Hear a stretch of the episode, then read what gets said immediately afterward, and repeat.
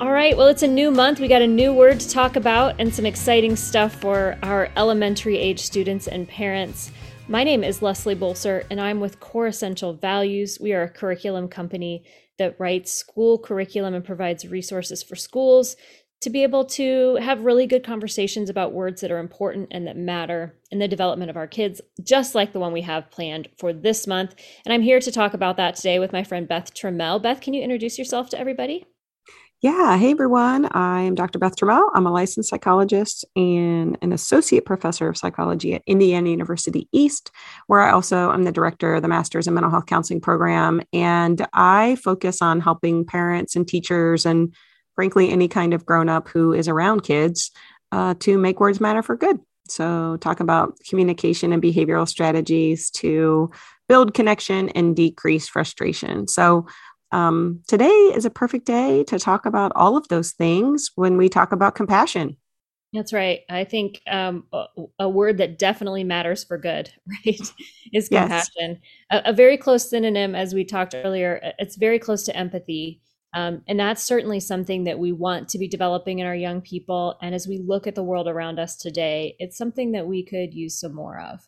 So, as a parent, parent of elementary age students, what should I be doing to develop empathy and compassion in my child? Yeah. So, the interesting thing about both of these words here, empathy and compassion, is that they are both pretty complex words and they may not necessarily be words that we use in everyday life or even can define really easily for our elementary age kid. But at the end of the day, um, you know, the beauty of both these words is to have awareness of what's happening uh, in the people around me. That's that's kind of like empathy, and then knowing that I can or should do something to help, which is kind of the compassion part. Yeah. And so the good news is um, for those of us who have our kids in the schools, um, compassion is something they get used to doing starting very early. So, helping other people, developing uh, kind of attunement to uh, other people in your class. Like most elementary school teachers, and and frankly, all teachers in general, develop sort of this classroom culture where we, uh, you know, understand how my body in space impacts everyone else's body and space. And so that might mean that I'm the line leader, or that means I'm the special helper, I pass things out, or so they kind of develop these parts of both empathy and compassion that I actually think our elementary age kids are um, are primed to be able to understand this idea of compassion and be able to do it uh, more broadly, even outside of their their classroom. Yeah, that's great. So, um, if we want to be able to use that in our homes or use that in our family lives, how can we piggyback off of what they are doing in schools to have maybe a more compassionate home? Yeah. So if you have more than one child, um, well, I have four. And so I don't necessarily always see compassion between siblings. You know, it's like somebody took the thing I wanted, or they have the thing I got as a gift, and then I want to whop them upside the head instead of mm-hmm. moving into this space of compassion and empathy. So, when you have more than one uh, child, piggybacking from the things that they learn at school it can be a conversation about who are you who have you been helping at school lately what has been your role in being a helper lately what have you noticed about any of your friends who may be struggling or how have you helped them and then the conversation can pivot to be about the people in your living room or who you share a bedroom with, right? So when you help your friends at school, it's the same thing that I want you to do here at home with your brother or sister. And so, um, just having kind of more explicit conversations about paralleling their behavior at school with what they're doing at home. And then, if you have a, uh, just one child at home right now, you can still have conversations about the parent child relationship and how they can show more compassion, do more helping things, take a break from maybe their electronic to come into the kitchen and help you while you're cooking dinner. And then explicitly saying the word um, compassion, where you notice that you know you noticed that mommy was struggling with getting the the meal put together. You noticed that mommy was um, you know frustrated that i was the only person in the kitchen cooking. And so you came in to help. That's really showing compassion. At the heart of it it's it's it's sort of like one step beyond being a helper. It's noticing the struggle of someone else and then initiating the help. And so when you can set your child up in ways that they can do that, that's kind of where we can start plugging the word compassion in. Yeah, that's really great. Um, so I think sometimes we have been um, we've been emphasizing how parents can set an example of each of these words or model these for particularly younger children. Um, are there any anything interesting that you've heard that parents have done, or anything you've personally done to sort of have a compassion project or, or show compassion to someone else and model that for your kids?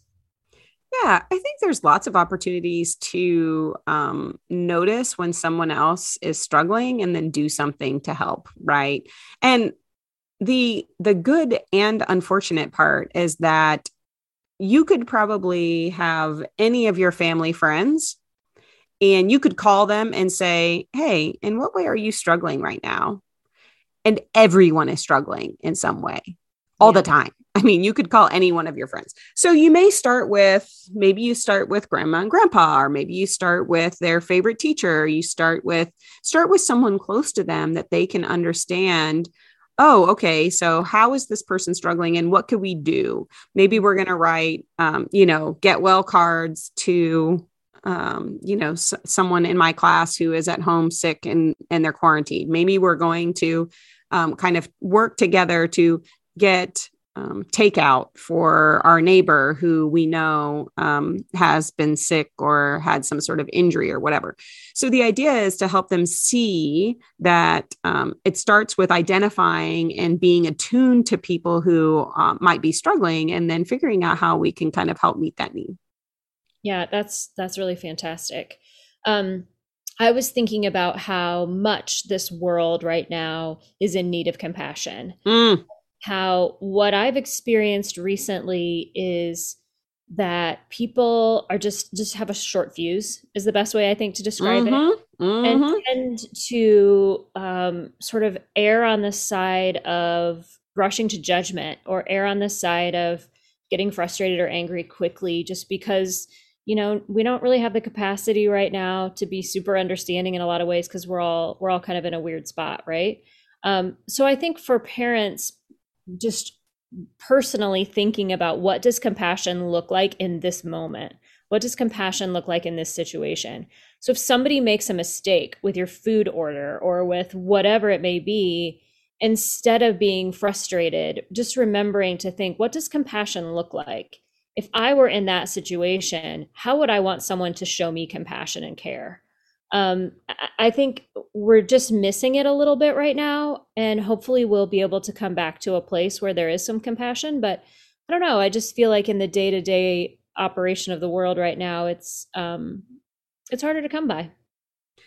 I couldn't agree more, and you know, I think the way I see it, um, we have been in a state of emotional fatigue and high stress and potentially high levels of kind of social isolation for yeah. a while now and so if if i sort of look at like if you picture one of those like thermometer visuals where you're like oh the red uh, bar of the thermometer is going higher and higher and higher um, I'm trying to create a visual here for you, but the way I see it, it's like right now, the thermometer is filled almost to the top, just just on an everyday basis because we're so emotionally fatigued and we're so stressed and we're so you know kind of tired of all of the things that have happened. And so basically we we don't have that much left over space to tolerate any sort of shenanigan that may happen throughout the day and so I think that that's why we're seeing an increase in, you know, maybe a, a lack of compassion, a, a quick response of kind of blowing up because we don't have enough space left over. And so I love your, um, you know, your comment about really sort of taking a step back. And so when I work with folks in therapy, sometimes I I have them try to take a very quick, immediate breath. Mm. When they have the initial reaction of, I'm going to blow. Mm-hmm. And sometimes you can catch yourself if you can just take a quick breath and you can get kind of the front part of your brain back online. So you're not just immediately reacting to choose a compassionate response. Um, because it can be really hard, right? When, you know, I picture my own life where I'm I'm rushing after school to get everything done before you have to get to practice. And the kids are hangry because they ate lunch like 7 hours ago at 10:30 in the morning and that's what they call lunch. But and you know everyone's hangry everyone's stressed. And then some you know last week my um my second grader spilled cereal all over the floor and we were literally getting ready to walk out the door. I told him to grab a snack. He grabbed the entire box of Cheerios and then tried to pour them into a tiny baggie, which just didn't go well with his yeah. his um, fine motor skills. Yeah. And shortly before that, he had already spilled an entire gallon size bag of water beads. So um, he didn't realize that when you throw a bag, like a gallon size bag filled with something, that it would explode. And so I had water beads all over the floor and I had Cheerios all over the kitchen floor. And I wanted to literally lose my bleep. and it really took an active choice of me to be like, and I'm going to take a breath. Uh-huh. And I'm going to show compassion. And I'm going to say, I know that you are. I mean, he like almost melted down, you know, like, yeah he was feeling the pressure i was feeling the pressure and so yeah. i think taking that breath and and realizing those moments are really hard and when we can get the front part of our brain to remind us hey compassion can still be a choice here it can still be a choice here um you know you, you will never regret showing compassion you may yeah. regret the alternative to that that feels like the perfect sentence to end on right there. I love that. All right. So if folks want to know more about Core Essentials, they can find us at our website, coreessentials.org, or on social media at CE Values. And what about you, Beth? Yeah, so my website is makewordsmatterforgood.com and I have two other podcasts. Kids these days need us to make words matter for good and uh, my newest podcast called Things You Learn in Therapy. So I'd love folks to listen to those. Yeah, that sounds great. I need to listen to that one.